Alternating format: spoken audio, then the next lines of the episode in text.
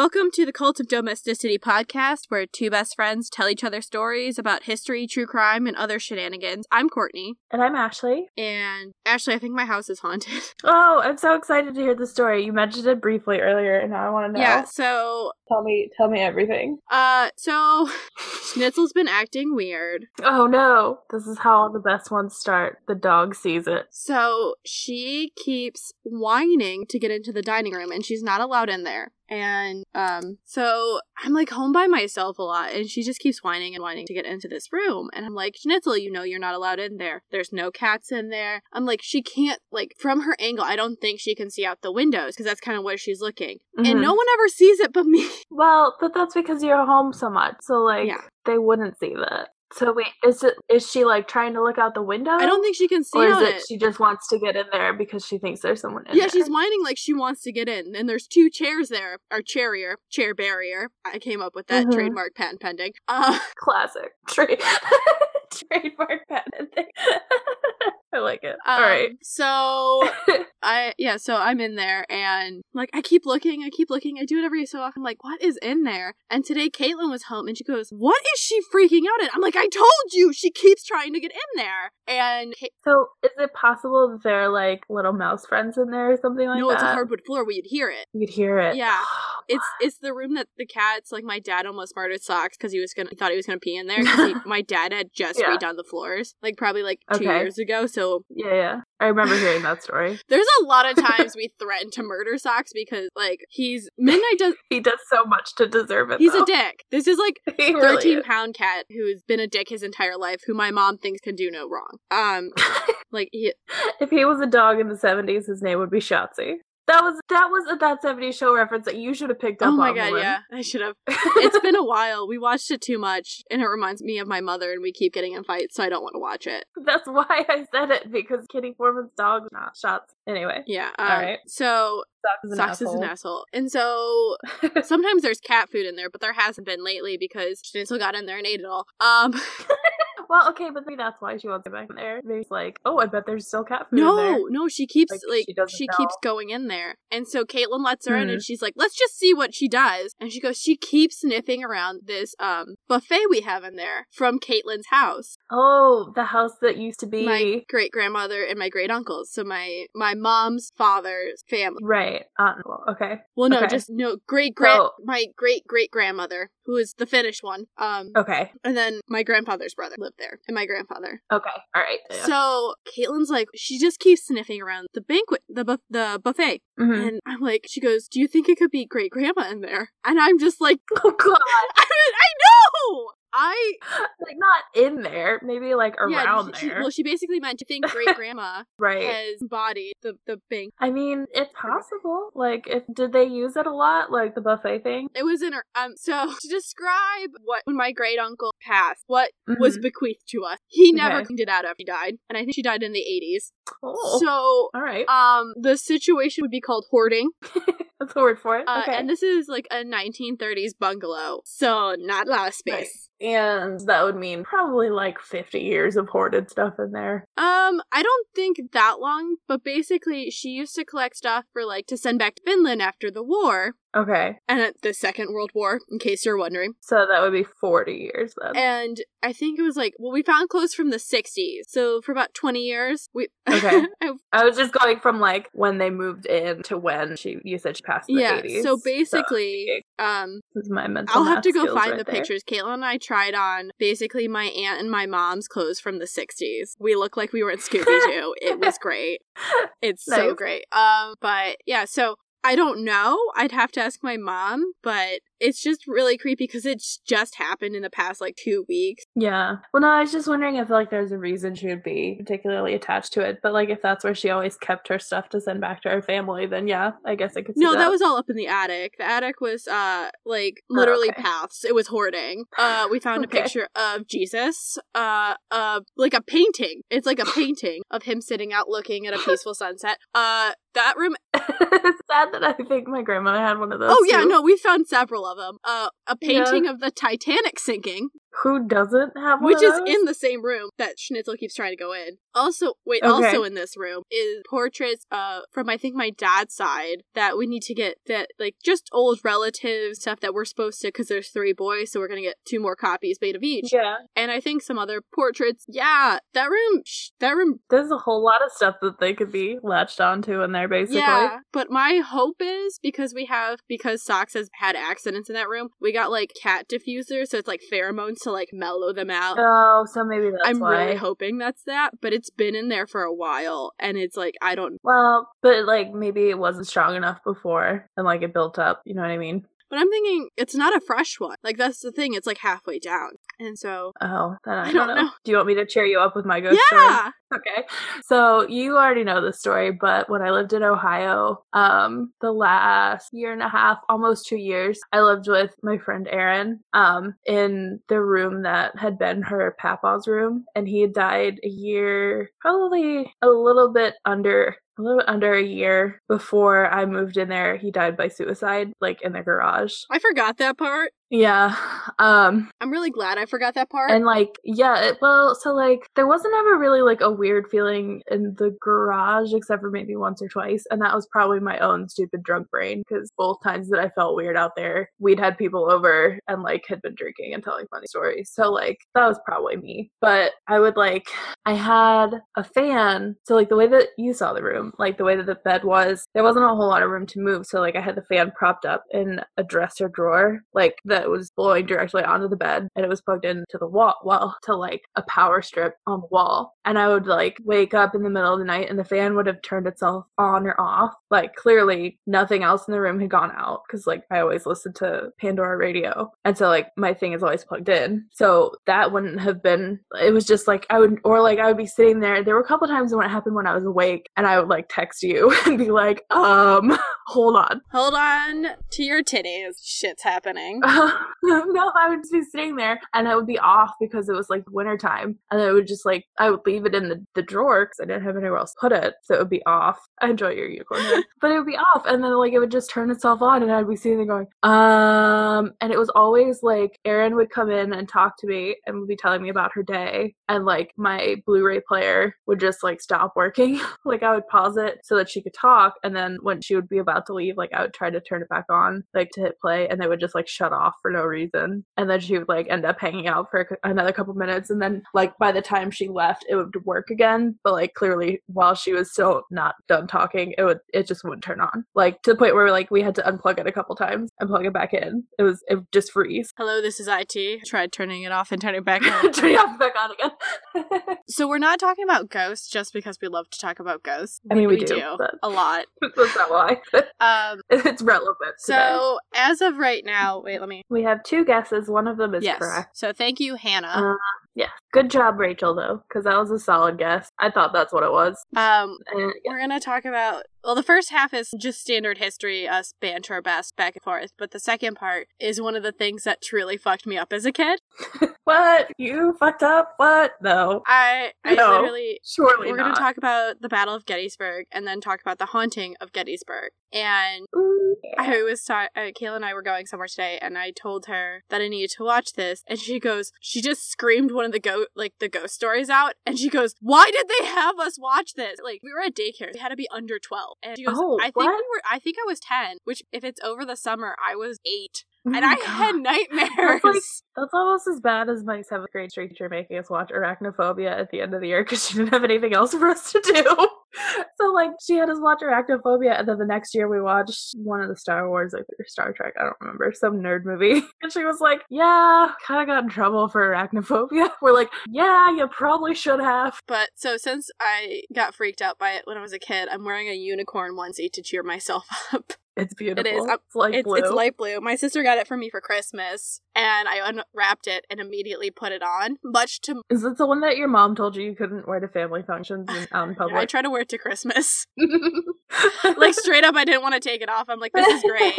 I'm gonna wear this everywhere. It's not as I mean, it's a little small because I have like from swimming, everything is a little small shoulder wise. yeah. Um, unlike my other one. AK, if you ever buy an adult onesie, buy at least a size or two up. Unless unless they're the really thin ones that have like a ton of space. But anyways, let's talk about Gettysburg. Everyone, you know, cuddle up. There might be some Get situated. there might be some dramatic Civil War reading. Oh, I can't wait. This is gonna be like the whole night.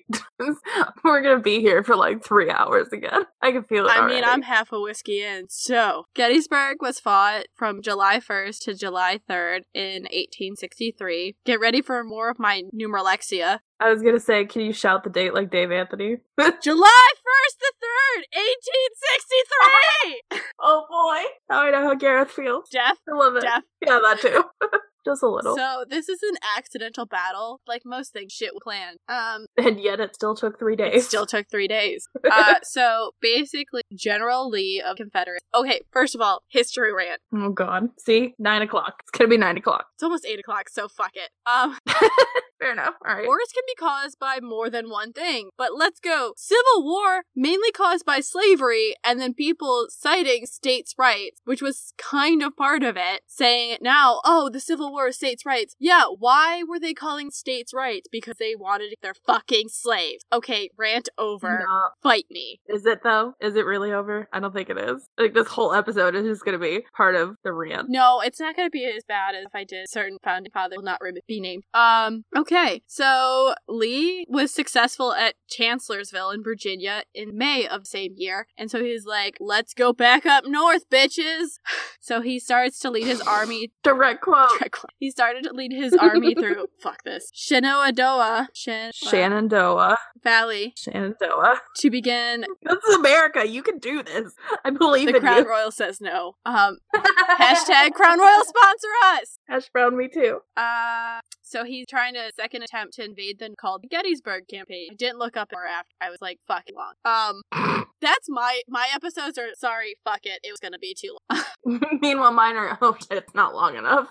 the Confederate army was all high up in their morale, and he Lee was like, okay, this is my chance to influence uh Pennsylvania and basically hope hoping to take the state. On the Union side, um, Lincoln's like, hey, Major General Hooker probably should go after Lee. Yes. Side note, best last name. Side note, worst general. I mean, yeah. If you ever want to see a big mismanagement, check out the Union Army for the first half of the Civil War.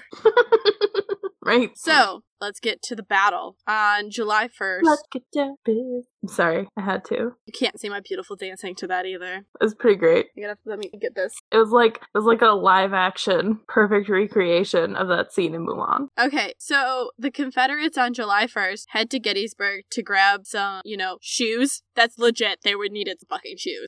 They were like, Some shoes." some shoes. These shoes suck. Actually, at this These point. I- at this point, they weren't even like these shoes suck. They were like these shoes fit. They were like, they were like, these shoes suck as they pull them on. these shoes suck, but they fit. Ish. That was a deep cut 2005 YouTube reference Oh right there. So Are welcome, millennial.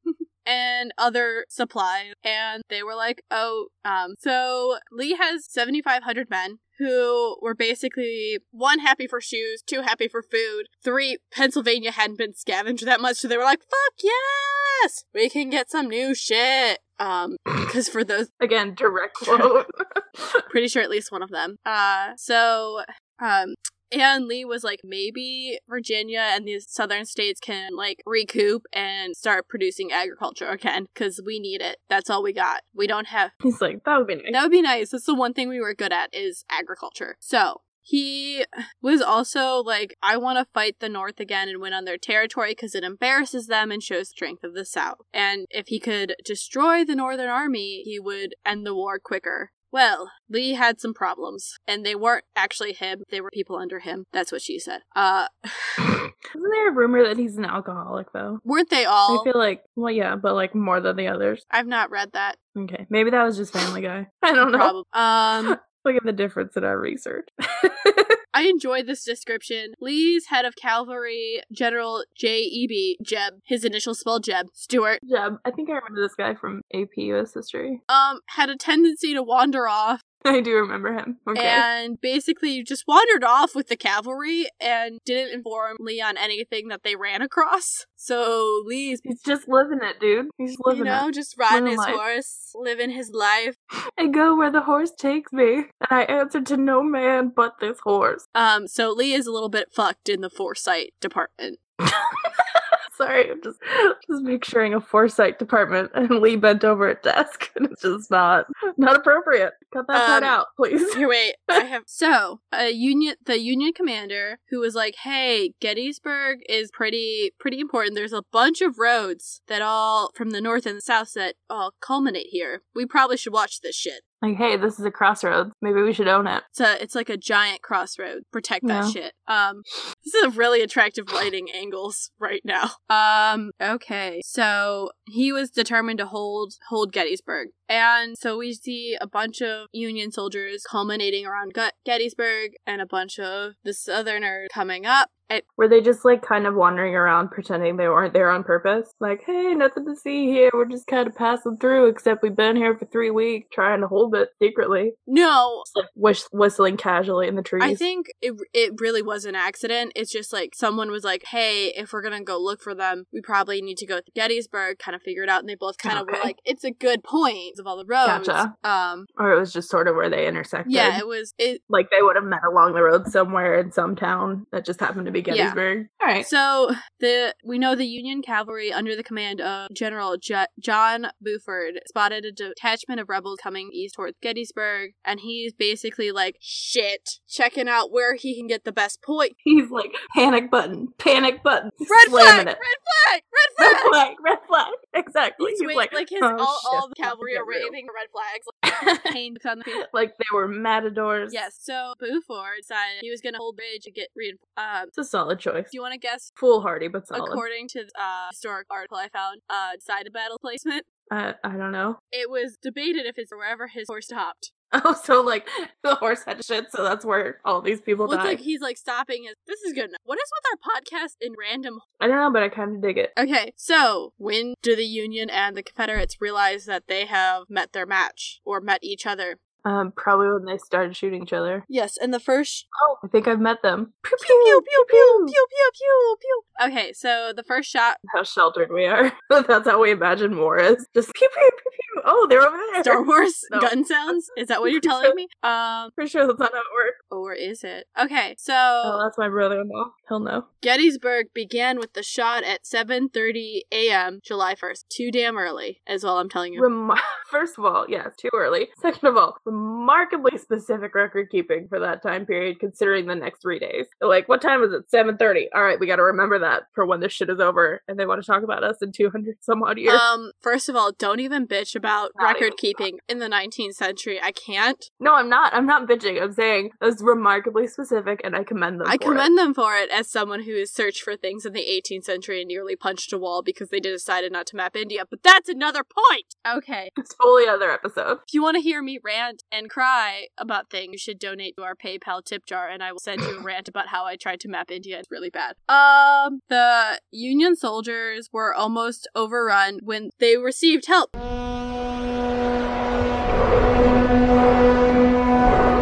With the uh, arrival of, of additional soldiers under the, the command of Major General John Reynolds, which I'm going to just imagine is Gareth Reynolds, um, I from the that decision. top. if so, He ha I mean, he has a face that looks like I say this meaning in, the most positive way, but he has a face that belongs in the Civil War. if someone is good at art, we are not good at art. No one- Please. No one tell him I said that. Not that he would care. He'd probably be flattered. I don't know. I don't know that he would. Um, someone please just just Photoshop badly Photoshop his head onto a Civil War, a Union Civil War general's head Oh my god. body. Um, so basically things look tits up for the Union Army because they're a little fucked, Just a little. a lot fucked. So they Okay. flee back through the town and a group on the high ga- high ground, uh, beyond the town, including Cemetery Hill, which it's a very specific name for a hill, and I don't want to deal with that. Um, I'm just picturing Monty Python with like run away, Run away, run away! which I feel like I reference every time we talk about someone retreating. But you know what? Fuck you. That's not ever gonna get old. So When Lee finally arrives at the battle, he's like twisting his mustache or curling his mustache, rubbing his beard like this is the perfect place to fuck over the North. he's just sitting there like that guy from The Simpsons, where he's like, "Excellent." Yes. I am gonna be honest, I don't know his name, but I use the GIF a lot. So Um, so he's like, okay, General Richard Ewell, uh, attack and take any hills beyond the town if it's practical to do so. So, because it's discretionary, Ashley, would you like to define discretionary for me? Means at one's own discretion. Elaborate. My English teachers, I know my English teachers are all rolling over in their graves. Only one of them's actually dead yet. But um because I use the word in the definition. But no, it means it's up to them. Yeah, So if they don't feel like doing it, fuck it, they're not doing it. Which I'm betting is what he did. He's like, no, fuck that. No. so Who needs hills? We're not taking that. fuck the high ground. And he was wrong. Fuck the high ground. Why? Military strategies never says need the high ground. Um, Yeah, no, that's not a thing even civilians know. What? um, so as it is by his own choice, Ash lovely, lov lovingly, there we go. There it is. You got it. described, You got it.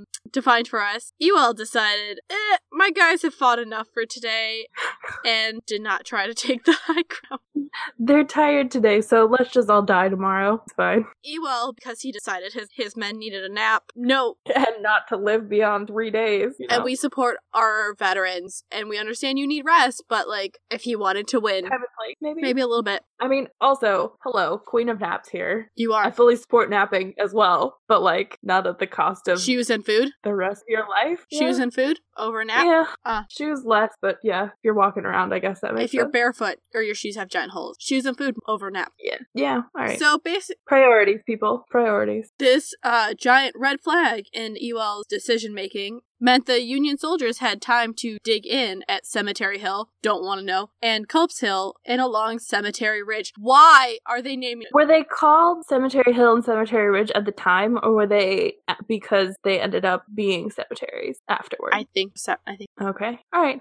Well, then let's just not dwell too long on them digging into Cemetery Hill, because that's a fucking horror movie right there. we're on second glass. Uh, I'm gonna pour a little less on this one. Because if I run out of Pepsi, I'm gonna just start drinking straight whiskey. and That. Um, false. According to the one listener who said, I like it better when you drink.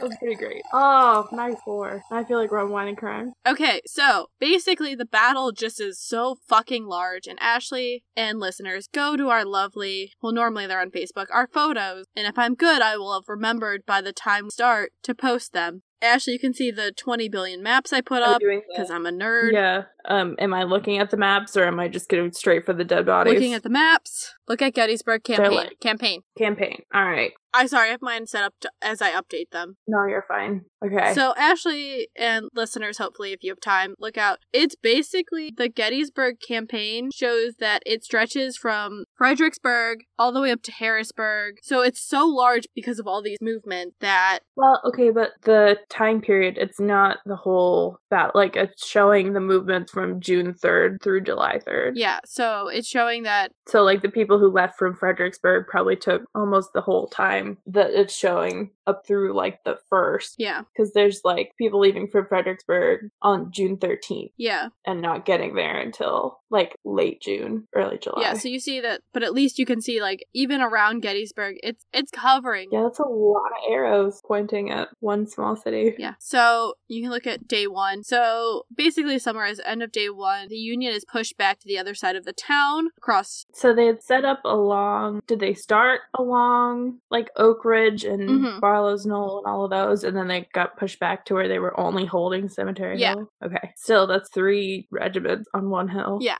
and they had time to dig in because so, like, of that's Ewell, not awful. which I want to keep calling him Ewok. Yeah. I'm not gonna lie. it's not awful. I mean, there are worse places for them to yeah, be they're on top of a hill. So like separated. Not great. Okay, so like you said, the Union is like relatively packed and is able to have rapid reinforcements from the one side of the battle to the other. The rebels had more of a fucked up position. They were stretched out with a thin five mile long line that is hard to spread communication across and get reinforcements. Also, let's talk about how they're they had AM and PM assaults as well as just PM. So like they'd been fighting all day on an offensive. So it's not like they were trying to defend something, like they were on offense. That means they're probably a lot more tired as well as spread out and generally fucked. And they kind of stumbled upon this. right. So they're also fighting uphill to the Union Army. Yeah. And as anyone who's climbed Yeah. a hill knows, damn, damn. Well, and it's not like they're cutting the army, the Union off their retreat either, because they're not behind them. Like they're just pushing them farther away, but they're not blocking the Union along like Round Top and Little Round Top and Wolf's Hill. Like they probably would have been if Ewell had decided that nap time was more important. Anyway, So there was a lieutenant, uh, General James Longstreet, who was like, "Okay, we're in a shit position. It's not going to be the best." He's like, "Lee, we should maneuver away from Gettysburg towards Washington, where we can get a more defensible position and force the Union to attack us. Because you always want them to attack you in this type of battle style." But Lee said,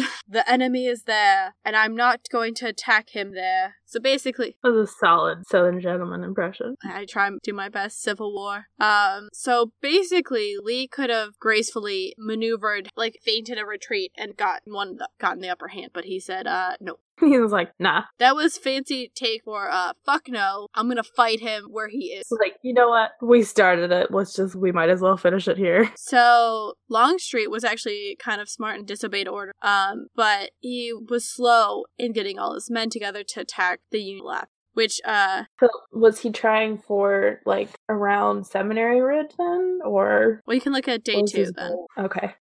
So he's two. supposed to go all the way up and attract them near Plum Run, which I would like to applaud whoever names these places. It's pretty great. Uh so this actually causes a lot of people to blame him for like who love Lee to be like it's all Longstreet's fault and like Longstreet pointed out that it was shit defense mechanism they had. Yeah.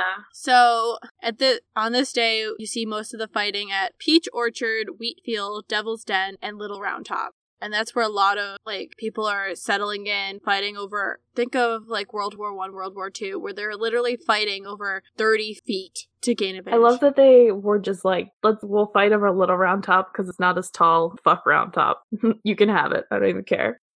They're like, no one's climbing that thing. So late in the day, um, the Union General Winfield Scott Hancock was like, "Fuck, the center of my line at Cemetery Ridge was about to be overrun by Alabamian, Alabamian, I think it's Alabama. Albanians." Um, he ordered the first Minnesotan, about 260 men, to charge the oncoming men, and four out of five Minnesotans were killed or wounded in the charge, but it was successful in holding the line until they could get reinforcements. So if you Shit. if you've never studied made 18th century, 19th century, early 20th century up to basically World War One war tactics, the solution was throw men at it. That's what we have the most of, men. yeah. And that's Well, pretty much what the Russians did in World War II. yeah, you throw men at it and eventually you persevere because one man will get through. Maybe. One man will hold it. Right. Right. So, if you look at the Civil War, the reason why the casualty rate is so high is because a lot of the like Grant was notorious for it. Is just throw men at it. Just throw men at it. just overwhelm them Yeah, with the sheer number of which I mean the Union had more men than the South. get that, but at the same time it's still shitty. It's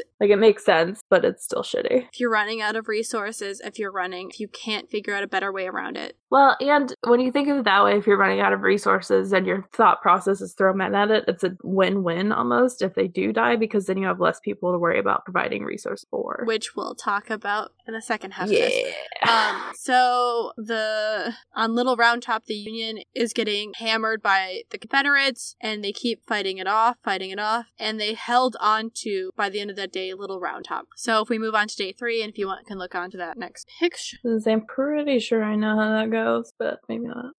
Oh, they make a whole big line. So he Lee decides he's like, I've tried to hammer off the sides to come around behind the, the Union today. I'm gonna try to just bust through the center and break them up and break their morale. Well, Longstreet's in charge and goes uh, to attack the Union right, followed by Ewell attack on uh, the Union rear cavalry, but um, he had less numbers than the Union, but he was hoping that because the South's fighting for what they believed to be their independence, their rights, that he could count on their ferocity and the valor, which let me tell you, from what I've If they hadn't been at it for like two days already, maybe. But entering day three, there's nothing left in the tank, man. even if you got more people, Yeah, they're still coming off a long march from wherever they had been two days ago. yeah, as well as I'm not gonna lie, at this point, sometimes this war has already been going on for so long that the idea of people fighting for Valor. I'm sorry. Right. It's crushed. If you look at, I think the best look at it, even though Gone with the Wind isn't the best look at the, the view of the South, it really romanticizes things, but it shows you that people at a certain point realize this war is pointless. Right. We could have worked this Well, out. and if even the romanticized views of it are saying at a certain point the South just had no more energy for like to the idealism was no longer the only thing like they couldn't sustain it enough for it to be the only thing motivating them and that's the romanticized view of it imagine how much worse it actually was in real life Yeah,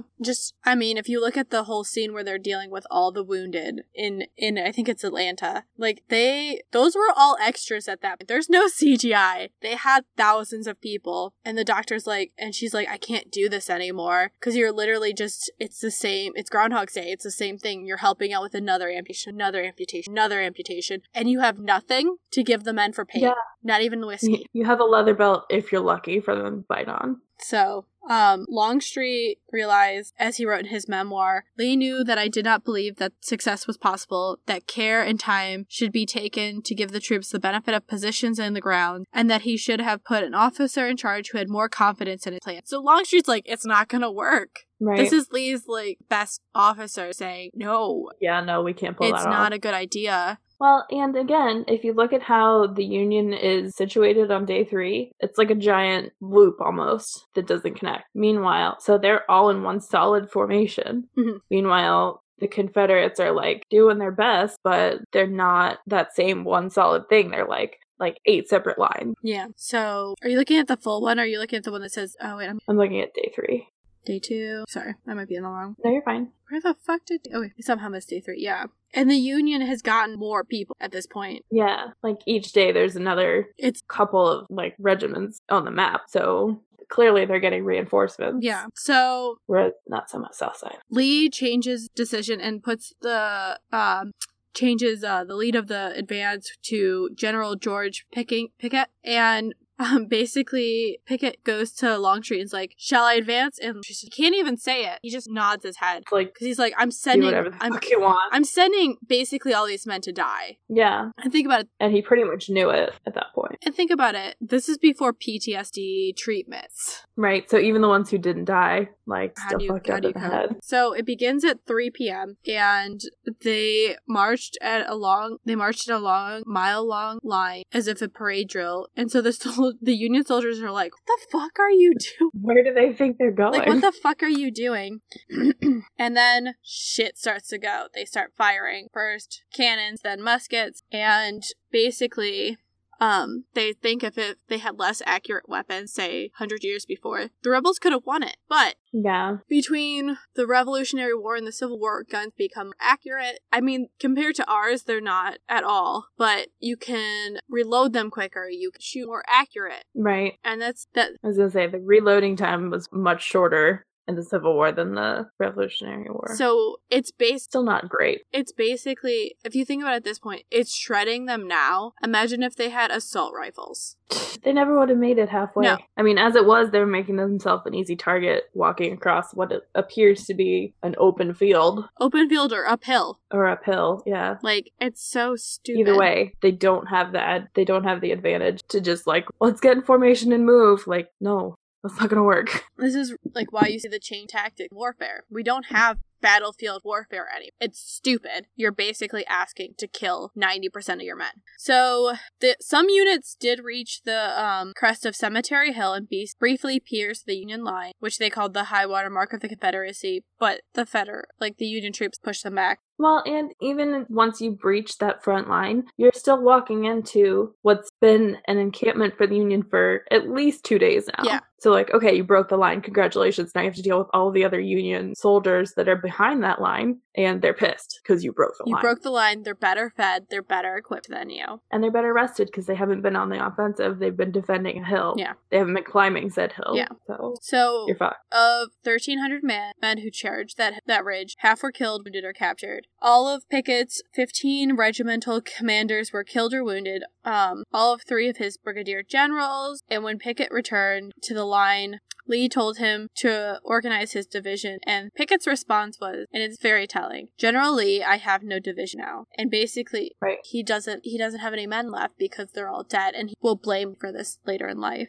Well, and I mean, he's not wrong. If we had listened to Longstreet, or I don't know, maybe fainted a retreat, like you said, Yeah. then all those men wouldn't have died at least in that battle. So that night, Lee was heard to say, Too bad, too bad, oh, too bad. And the same night, it begins to rain, so washing all of the blood back into the soil. And think about it, for three days, they couldn't collect their dead. Yeah. So you have dead bodies. And like those portraits that are well known for the Civil War, that's, you legitimately could like be there for a couple days before they could collect you. And I think that's like, if you watch Game of Thrones, that's like one of the most compelling things they show you is there are people whose job it is after the battle to go through and clear the field of dead Yeah. bodies, no matter what side you're on. You pick, maybe depending on side you're on, they might have, okay, yes, no. But in that case, there's so many dead that you just clear your half and keep going. right. So, what happens after? So, we have reached the end of day three. Lee orders a retreat because a third of his army has been killed, wounded, or captured. And That's a lot. A third of his entire army 75,000, so that's 25,000 men have been wounded, killed, or captured. in one battle. Yeah, in three days. That's the crazy thing. Yeah. Three days. Three days. Because battles could last for weeks at this point. Yeah. Especially if you decide, you know what, fuck battle. Let's just go with the siege. hmm So, Starve him out. Yeah, so the the retreat train lasted 17 miles, and Lincoln receives the the victorious news back in Washington, and he was actually pretty pissed because Meade, the general at this time of the Union Army, didn't go after Lee because they could have ended it because they're Right. trapped by the Potomac, which is swollen with spring floods at this point. Right. Remember, the U.S. Army, uh, the U.S. Corps of Engineers isn't a thing at this time, so we have no one regulating our rivers. Yeah. So if it's swollen, you're fucked. You're stuck. Right. You have to wait till it goes down naturally. Or until you find a spot where it's not as swollen. Right. So Lee manages to slip across the river into Virginia, and Lincoln's response in a letter to Meade I do not believe you appreciate the magnitude of the misfortune involved in Lee's escape. He was within your easy grasp, and to have closed upon him would, in connection with our with our other later successes, have ended the war. But Lincoln didn't send the letter because I think they've changed generals so often at this point that Right. they can't can't hit Send that letter. He's quitting, and you have to replace him another general. and that news isn't good after a victory like that. Yeah, no. so Lee tries to resign to Confederate President Jefferson Davis, but he doesn't accept it. So we have Lee as president until the surrender at uh, Appomattox. So that is the end of the battle. Okay, so now we're gonna get to the part that really fucked me up as a kid, and I will definitely be posting sometime this week on our social media. So check it out. Um, it's the video version of, and I mean, I'm sorry for the YouTube quality, but it's the best YouTube quality I can find with both Ghosts of Gettysburg um, documentaries on there, documentary series from Mark Nesbitt, who was a park ranger turned historian. Um, basically, everyone kept like he would work night patrols and they'd be like, "Oh, did you see anything?" And then everyone was just trading Nice. stories, so he started writing them down, which is what you want in your life. So um, I'll be probably posting more YouTube clips this week than I normally do, just because with ghost stuff it's more fun, and we'll have some im- images as always on uh, our Instagram and our Facebook. But so a lot of the battlefields, you get soldier sightings, you get EVPs. Um, one of the good ones uh, was someone had an EVP that said, "I'll shoot you." So you know you Yeah. stumbled upon something bad if someone yeah. And I mean there are a variety of intelligent haunting, unintelligent hauntings. You can let us know if you believe in ghosts or not. We don't like Yeah. we're 50-50 I on the case, depends case by case. the story and like Yeah.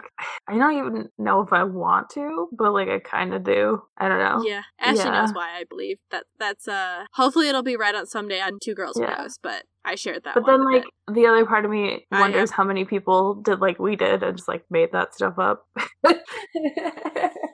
So I'm gonna kind of go through like some of the hauntings from that, some of the other haunting. Um, so Devil's Den is a big place to find um spirits. It's well known because um basically it's a limestone outcropping and it was called devil's den because in the 1830s some young boys found a large black snake while they're playing in there and they named it the devil so they called the stones devil's den. But before that the, the native americans didn't even like the outcropping because it just you know limestone apparently is supposed to connect spirits help with paranormal activity. I don't know if i believe All that or not but let us know if and so this is um i have two pictures of it. You can tell it's like the two stone out- outcroppings. Basically this the ground around Gettysburg Gettysburg is limestone, so it's hard to dig trenches into it because it's a harder stone. Sorry, in the one that's just Devil's Den, where am I looking for the ghost? Oh wait, no, I think I see it. Wait, we'll go Okay, to sorry. it. Give me, let me finish. Um, so here's where the first Texas has really been associated with digging in, and so you see members of the first Texas around there defending, still or like being sighted around there. So did you find it in the first picture? Um, Did you find it? Which picture? I think so. Is it like in front of that big rock on the right? Like it looks almost like so, like this big rock here. Ah, zoom in on what it is. So this rock, right? Is it this That's figure what I right think here, it is. Yeah. where it's like kind of weirdly blurry, like more blurry than the rest? Oh, see, I didn't think or are it you talking about the guy up on top of it? I thought it was the guy on top. I don't know. That one's kind of like 50 50 right, because or like, like everyone else is very They clear. think it is. This one isn't. Or it almost looks like there's someone like looking into the rock, up, way off to the left. Oh, yeah. No, no, no. In the that's red? like I think that's an actual person. I'm talking about like up on top, like in the middle of that rock, in front of where the three people Oh, are. I think that's a person. like a right here. I don't know. Yeah, I This know you're a tough looking. one. I feel like it might be the figure though. The weirdly blurry spot. Okay, so go to the other one. That one is marked out. Yeah, that one is pretty well marked. And, I like, it's- know. from far away, like if you don't know what you're looking for, you wouldn't find it. But then like when you zoom in, like Yeah. almost too clear. It looked too real. See, like it looks I like don't a real think it is person. because that's apparently Gettysburg is known for Super like their realistic. super like realistic, like they're, because of the Right. soil and this apparently the limestone. They're more full body apparitions. really like they look real. Like he almost looks like could be Yeah, a we'll get into that. reenactor. Oh, you lead me to my yeah. second ghost Oh. story. Okay. So there's a famous story that went around the park rangers, and they asked um, Mark, they're like, "Hey, have you heard the story about the visiting dignitaries yet?" And he's like, "What?" So there was a group of visiting dignitaries. They didn't say from where, and they got a private tour of Gettysburg. You know, nice car, all this, and they pull up to the they pull up um to the, one of the battlefield sites and it looks like there's a regiment a civil war union regiment doing battle drills so it looks like you know they're it looks like Mhm. they hired some reenactors and everything they get back to the head like the where they start at you Mhm. know where you go to get like sign up for tours and stuff the person who set up the tour said uh oh thank you thank you. And then they get back like they leave and she goes to the park ranger. I didn't hire any reenactors. There's no one out there reenacting today. And it looked like real people doing reenactment and they they just kind of like covered it up for the dignitaries but they're like and it's like a notorious thing. There's this ghostly uh regiment that just is out there that looks so real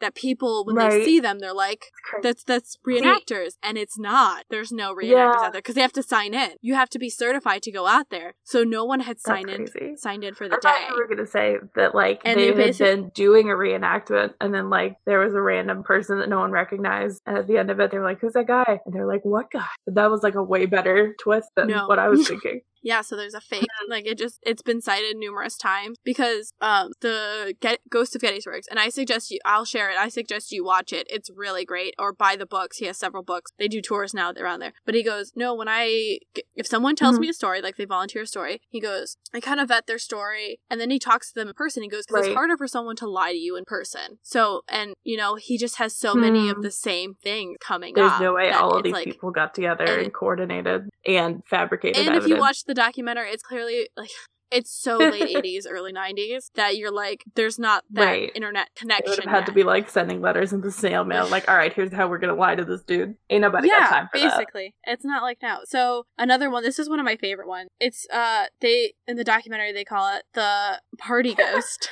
but it's there's a university called Gettysburg University now, but it was like Okay. Pennsylvania College earlier. And so a lot of these old Civil War houses ha- are now college, Mhm. like student housing. So, but before in the 1930s, they had the old house and they would add a, like a living room onto the first half of the house because they didn't really have that at the Civil War period. You had like a parlor or something like that, so they to extend it. So this girl's at a house party and she's like looks back into the old part of the house and there's this really sad like man and he looked like he wanted to join the party. So she's like oh come on come on. And it's like a they Mhm. think it's like a drummer boy who Oh, was taken to the house for a surgery. Because that at that point anything like in the civil war anything that could be used as a hospital was used as a hospital. I'm sorry. And so she goes it looked like he was crying but he couldn't come into the modern part of the house kind of appeared and one of the one of the guys who lived in the Oh, house said, "Oh, you saw him too." so it's like they just accept it, and like it's kind of funny because they interview people and like they'll ask them if you believe in ghosts or not, and it's I mean, at this point, Yeah. it's not as big of a thing. Like now, like you have all these shows, and you see these different reactions with now, where people are really for it, against, whatever. But she's just like, you know, it just seemed like he was so sad, like he couldn't move on. So we're gonna get to one of the ones that Ghost Adventures did. I didn't watch the Ghost Adventures, refresh myself on it for this episode Yeah. because I remember them going to this, and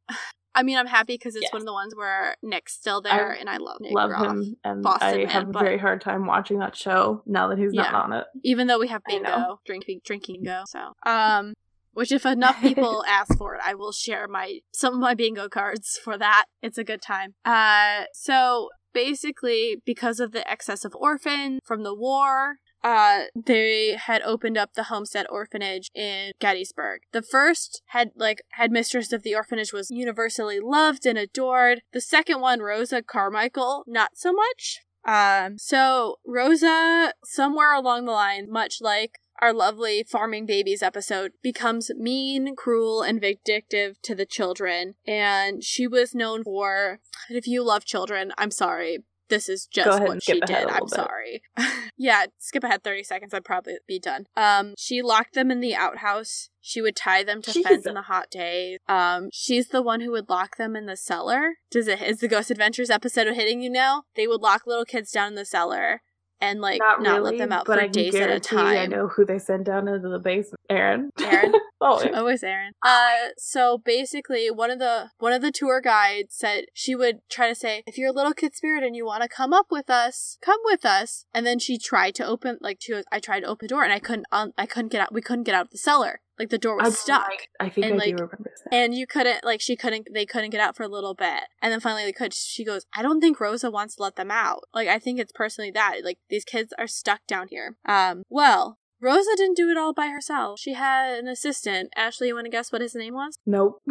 stick boy. Why do you think he was called stick boy? Oh, oh, oh, okay. Um, was he the one that always picked the switches that she used to beat them? he would no she he was the one who she would have him him punish them so he carried a stick switch around with Okay. It, it sounds familiar, but I'm still not 100% on which episode this is. So the tour guys like they sense like sometimes they like smell him. Apparently he smells. They she said it smelled Um, like bad like rotten sulfur? eggs. Yeah, I'm, like, maybe in my head what they're talking about. I'm like sulfur.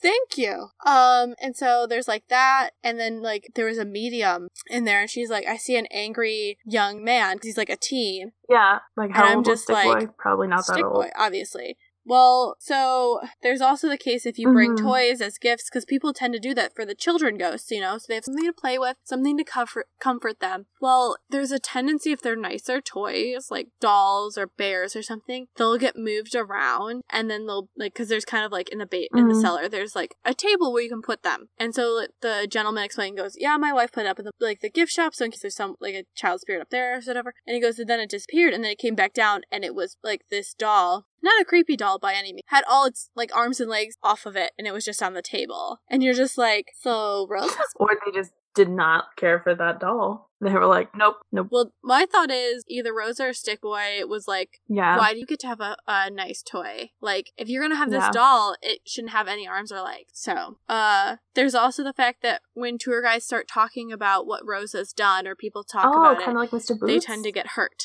And Yes, Verval. Mr. Boots in Edinburgh. Well, yeah. So Rosa was actually discovered um, in 1877 when a little boy was discovered locked in the outhouse. And he basically was like, Dear God, please help me, please help me, Mhm. please help me. This is insane. So Rosa was charged with child abuse, but when they were looking for kids, several kids weren't accounted for, so they think they were just locked down in the cellar. And because people didn't know, they never found them. Like, there's several that weren't accounted for Or she had already um, and the killed them. orphanage was closed after that. That's true, you know. So, um, also remember with the orphanage, really there isn't Yeah. that much regulation in this period for that. Then we get to the the Jenny Wade house, which Ghost Adventures did go to. I was. Just, I feel like I was thinking of the Jenny Wade house. So it's not actually Jenny's house. Her, I believe it's her and her like children went there because she they didn't thought have kids. no, she didn't have kids. So she went there. Her and her family went there to her sister's house to escape the fighting. They're like, okay, we'll go further into town. We'll be Mhm. safer. It'll be okay. Well, when the army retreats, they get caught up. Like we said in the first day, they kind of go Right. through the town. They get caught up there. And so I think they discovered that if she stayed at her own house, she would have been okay. But she is the only civilian death in this battle. The only one that's ever happened that happened. In the Civil War, not so, but just Yeah. in this battle. She was shot in the kitchen while she was making Yeah. like breakfast and bread. Like she was helping out the Union soldiers. She would make them bread and give it to them because they were fighting around there. And she was making, I think, breakfast or bread when she got shot. She, the saddest thing is she was trying to prevent herself from getting hurt. So she had left the one door open Right. from the house and she got shot through her own, like the front door. And it got her in the back and it went through her heart and then got stuck Yeah. in her corset. So she ends up dying, but the Union soldiers, because she had, they had been, that family had been so nice, they help her. Basically, the Confederates are coming through, they're pushing, and they, and this is the one thing I think Ghost Adventures did a good job. They showed that they literally, because it's Mhm. a duplex, they broke through the Yeah. neighbor's wall to get through and go downstairs into the cellar where the family hid for the rest of the battle. So they're hiding Yeah. with the dead body of Jenny. Like on a the Union soldiers made sure she, it wasn't even on a bed, it was just on a board. Oh, that's right. And so Oh, there's right. still yeah. This is where one of the inappropriate gifts of Zak Right. trying to like lay Yeah, next okay. to her happens. No, I just remember that she Um, didn't have kids because they got an EVP and it sounded like someone saying I'm pregnant and they thought it was her and that like do you do you know what I'm talking about? I I, feel like watched it in because they were like they thought that that was her secret and that was why she was hanging on like haunting places. Well, she was because- engaged. Yeah. That was that was proven, and her her fiance was um actually killed, and he was dying. He gave a note to like one of their other childhood friends who was supposed to give it to Jenny, but they all died. Well, the guy who was supposed to give the note and Hmm. Jenny died in Gettysburg, and the, her fiance died of his wound. So, I mean, luckily they were nice to the soldiers, so they Yeah. got help to like get out of their house and go to safety in the cellar. But I can't imagine like hiding out for two more days in a cellar with your like aunt or your sister's dead body. There is another ghost in there besides Jenny because Jenny has been sighted Mhm. and like they've spoken to Jenny. Um, some people think it's Jenny's father protecting her. Like it's just a more malevolent spirit in there that like tour guides don't really like. But they were trying to make it out like it was the guy who was supposed to give her the note, and I was just like, I don't really believe it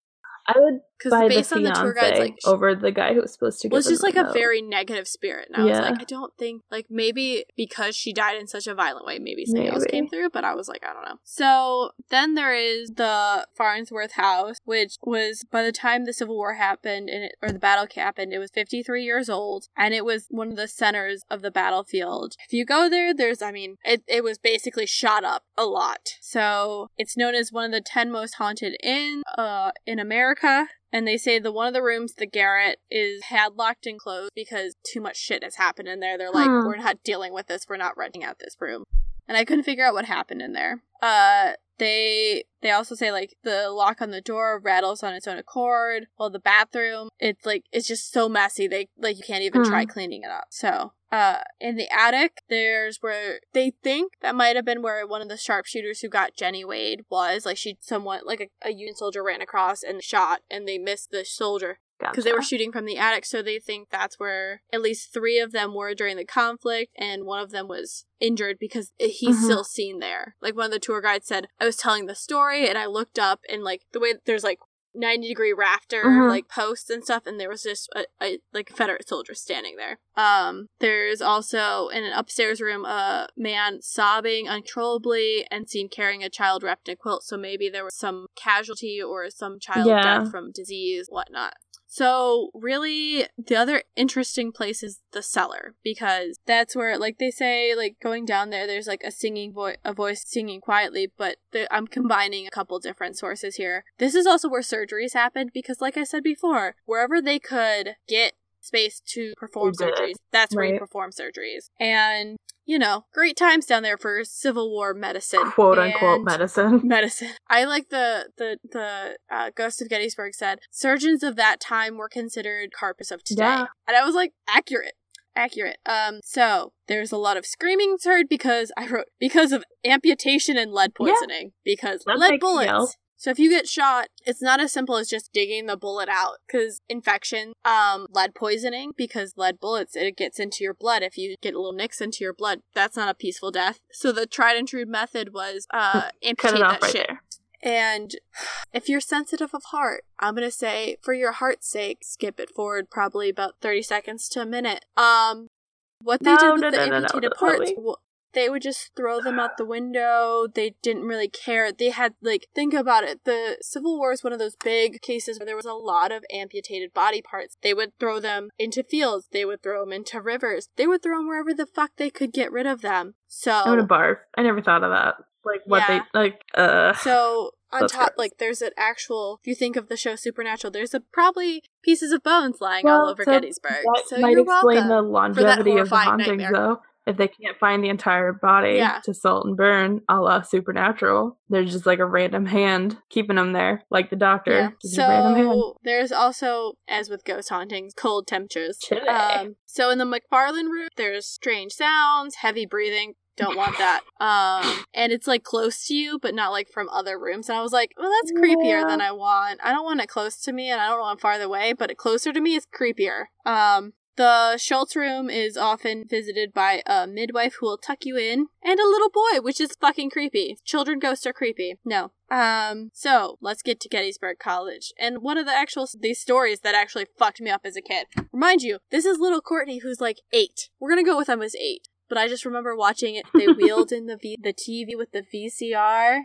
like, AV legitimately wheeled it in. Yeah, and pop this in. There are two DV- There's two VHSs. You can buy them on Amazon for eight dollars. I looked that shit up, debated it. Um, and like I think it was raining or something. That's what we did for the day. We watched this, and then I went home and was like, "Fuck no!" and I will tell you which stories. Like I told my sister I was doing this, and she just screamed at me. So Gettysburg College dorm haunting. Just what you want. So the old, I think, I can't remember what dorm they said this was. They called it the old dorm. And it was, again, used for a hospital. And I wrote, hot days full of gore and etc. It was really hot. It was July in Pennsylvania. It's fucking hot. So just imagine a multi-level building full of Civil War I think I'm gonna go ahead and skip that imagination throwing exercise. throwing limbs outside the window. It's fine. Um, what is it now? Administrative offices. Of course, it's so not a whole lot has changed. Still chucking body parts out Just the window, chugging huh? people pay, paying for things you for an see arm where I went leg. with that. Uh, Um, Teamwork. So I made my sister rewatch this with me. Horrible person. So the story from this building is, uh, you know, administrators tend to work later, or they used to in the 80s or 90s. I don't know. And they're taking the elevator down to the first floor. Does not stop there. Goes all the way down to the basement. They're Mhm. like trying to get the. They're like go. They're hitting the button, and it's good. Good 90s reenact. 90s, early 90s, late 2000 or late 80s, early 2000s reenactments. They're hitting the button, they're hitting the button, and the doors slowly open into the basement. It's not the basement they know, which is Yeah, organized, no. which I call bullshit on. You know who has organized basements? Sorry, sociopaths. Someone who's That's on uh, Flip or Flop, they also have Mm, organized same thing As I sit in my Same own thing. basement.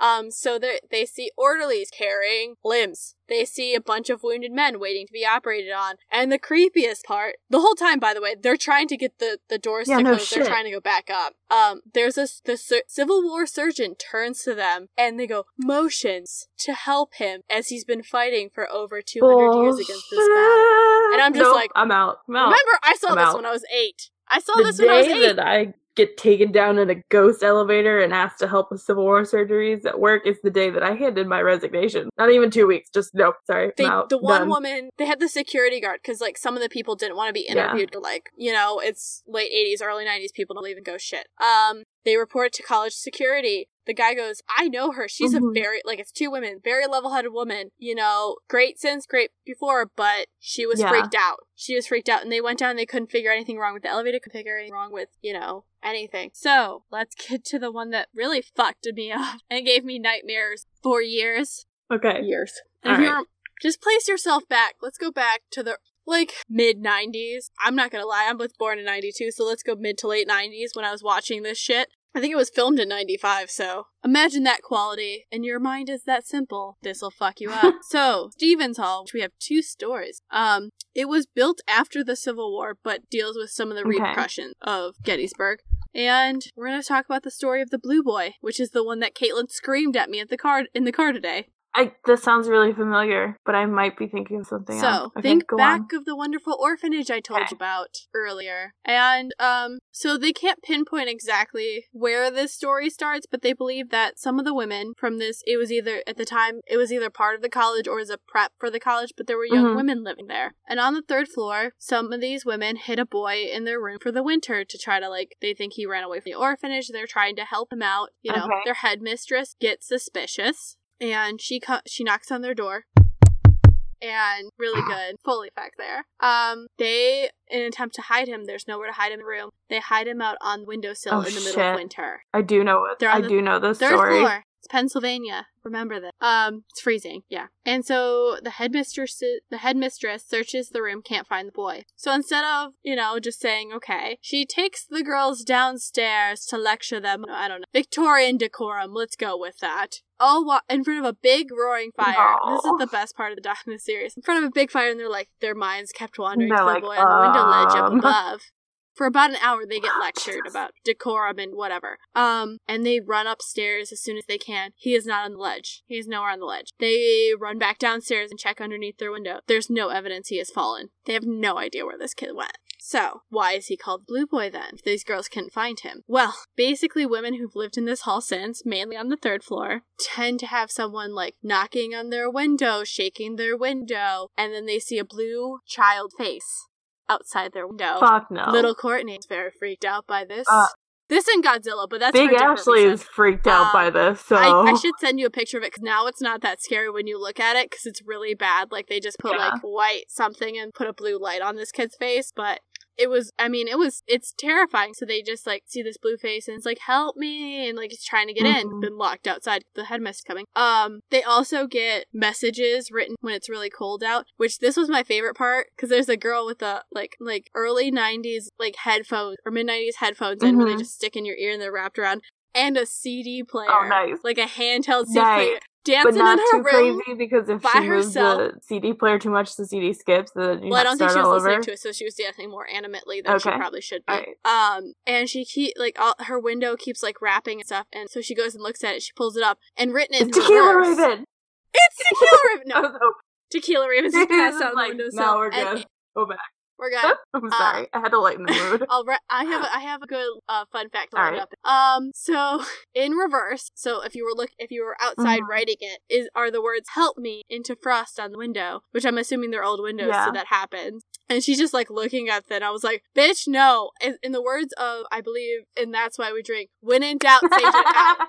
When in doubt, sage it out.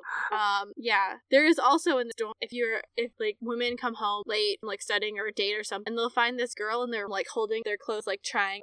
And sorry, Did you my- scare yourself? no, I couldn't figure out what was behind Oh. me, and I thought it was a blanket, but it was my hood. Um, yeah. So girls come home late at night, and they'll open their door, and there's a girl there, like holding up their clothes, like likes the modern that's fashion. just rude on the ghost part, though. Just because someone's out late doesn't mean you get to go raid their closet, bitch. Well, and then so they Weird. drop the they the girl drops the clothes and then runs into the closet and disappears. Also, I was really jealous of their closet for a dorm closet. I'm not gonna lie. Um, there's the other one is the Cashtown Inn, which there's two pictures of. The one is the two B six six six. Is this the same building? Yeah, it's the Oh, same yeah, building okay. twice. There's two pictures of the same building. Um, Oh shit, So, that dude is this- see through. Okay, wait.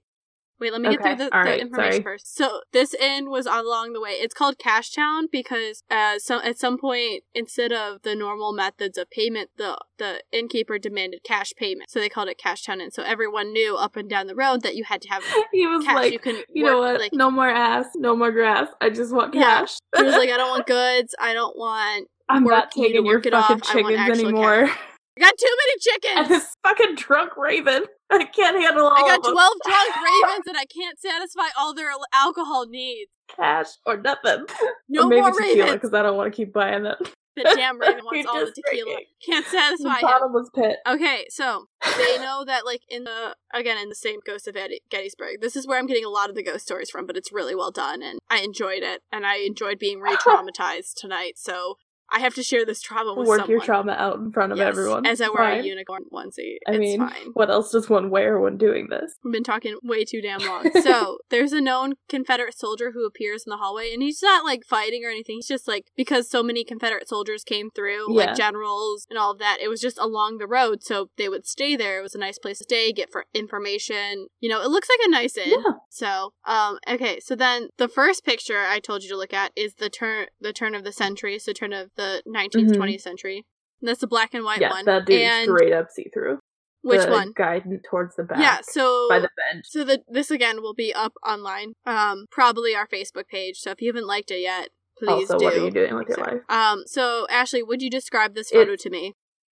It's two. It's like a dude who casts a shadow. First of all, because he's not Oh, even. shit, I yeah, didn't even so like the guy closer to the foreground looks like he's just kind of hanging out on the porch, Like he's with his posing. And then there, it almost looks like like there's definitely a second figure, and you can sort of see like he's not casting the same. The way they described Um, it on the the documentary was he looked like he's he's at Yeah. attention, and it, the direction he's going is actually towards He's Gettysburg. either So he's like, at on the road. or he's heading- like moving, but he's holding himself very straight, and you can see Like the shadow of the shutter on the building, like through where the dude's shoulder would be, and is. Oh yeah, and um, yeah, like he, you can't really make out a face, but you can't do it on the other guy either. But like the shadow thing is what's really getting me here, because like the pillars Yeah, that- cast a shadow.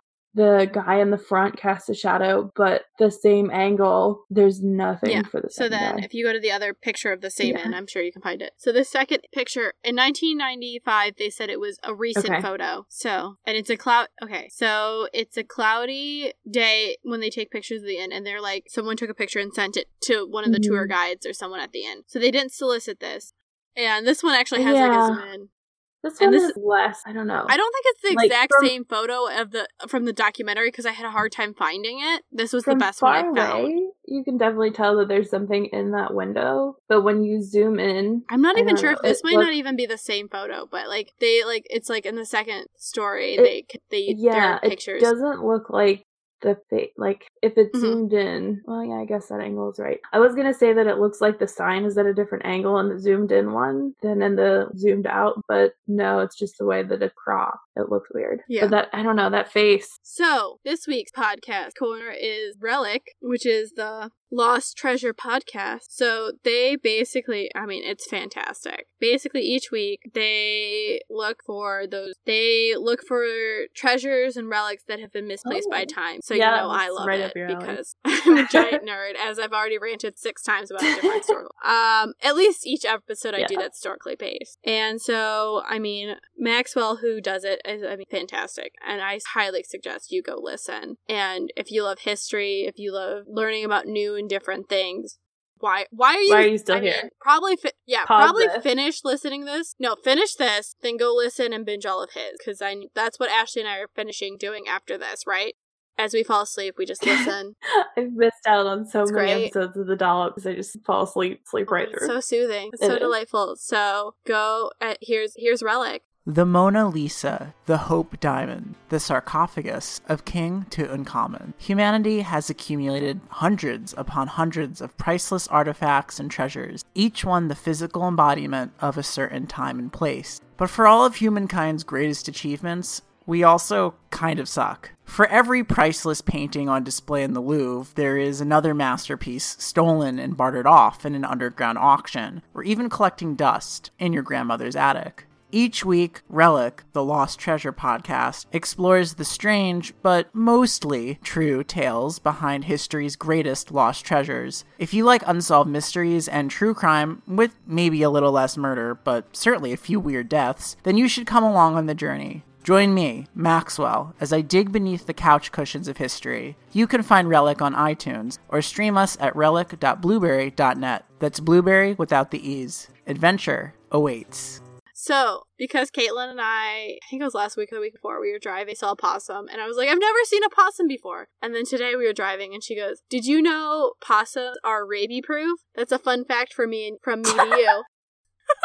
Aren't they like carriers though? I don't rabies? know. She just told me possums are rabies proof. That's a fun fact from me to you. So you deal with that information as you Okay, sounds fake, but I okay. have a- okay. Thank you for listening to the Cult of Domesticity. We're available on Apple Podcasts, Google Play, Chorus, Spotify, YouTube, yes, YouTube, and Podbean. If we're not available on your preferred app, let us know because currently I think you're a ghost that we just talked about. Hello, so- ghost friend. Hello, ghost friends, and also please don't haunt me. Um, but let us Haunt her.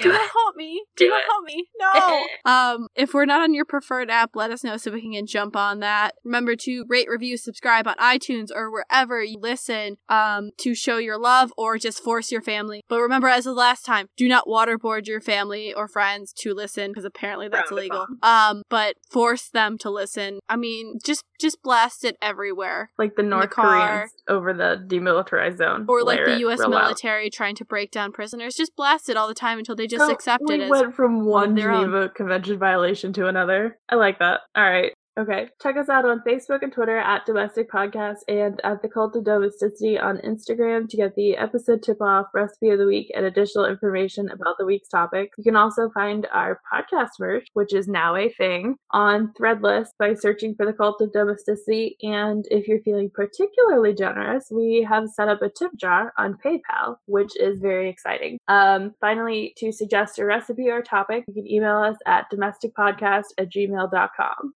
Um, also, if you write us a review on somewhere outside of iTunes, we have no way of knowing. So please screenshot that shit and send it to us on our email, which is domesticpodcast at gmail.com. Um, I am thoroughly hammered now to deal with the fact that I'm terrified of my house being haunted and that blue boy appearing in my window again, which is a 50% possibility. So, high five! High five.